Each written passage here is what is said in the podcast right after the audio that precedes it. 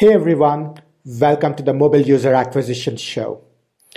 In the Mobile User Acquisition Show, we talk about how to use mobile user acquisition strategies to grow your app quickly and capital efficiently. The Mobile User Acquisition Show is presented by me, Shamanth Rao, mobile growth leader and founder and CEO of the mobile growth consulting firm Rocketship HQ. Each episode includes strategies, tips, and pointers from the leading edge of mobile user acquisition that you can use to unlock tremendous growth for your app in a sustainable and capital efficient manner. Today, I'm going to talk about what not to track while measuring ASO and the impact of it. Now, we've talked about what is the best way to measure the impact of keyword optimization? Check out our podcast for this. In this context, it's worth touching on one of the more common mistakes that people make while attempting to measure the impact of ASO. Let me start with a short story. Many moons ago, we worked with an ASO agency on our app's organic presence. We saw some significant improvement in keyword rankings for what we thought were important keywords.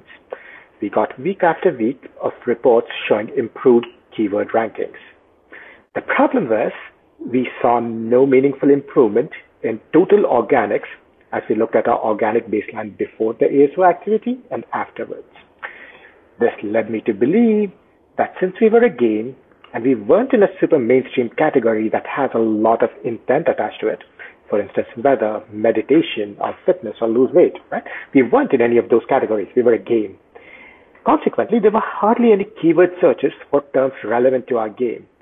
You know, nobody's going to search for no game. You know, I'm just, I just made that up. Or nobody's going to search for match three games, right? So even though these keywords were very relevant to us, and even though we ranked highly for these keywords, it turns out we just weren't getting traffic, and consequently, the keyword optimization activity wasn't quite moving the needle for us.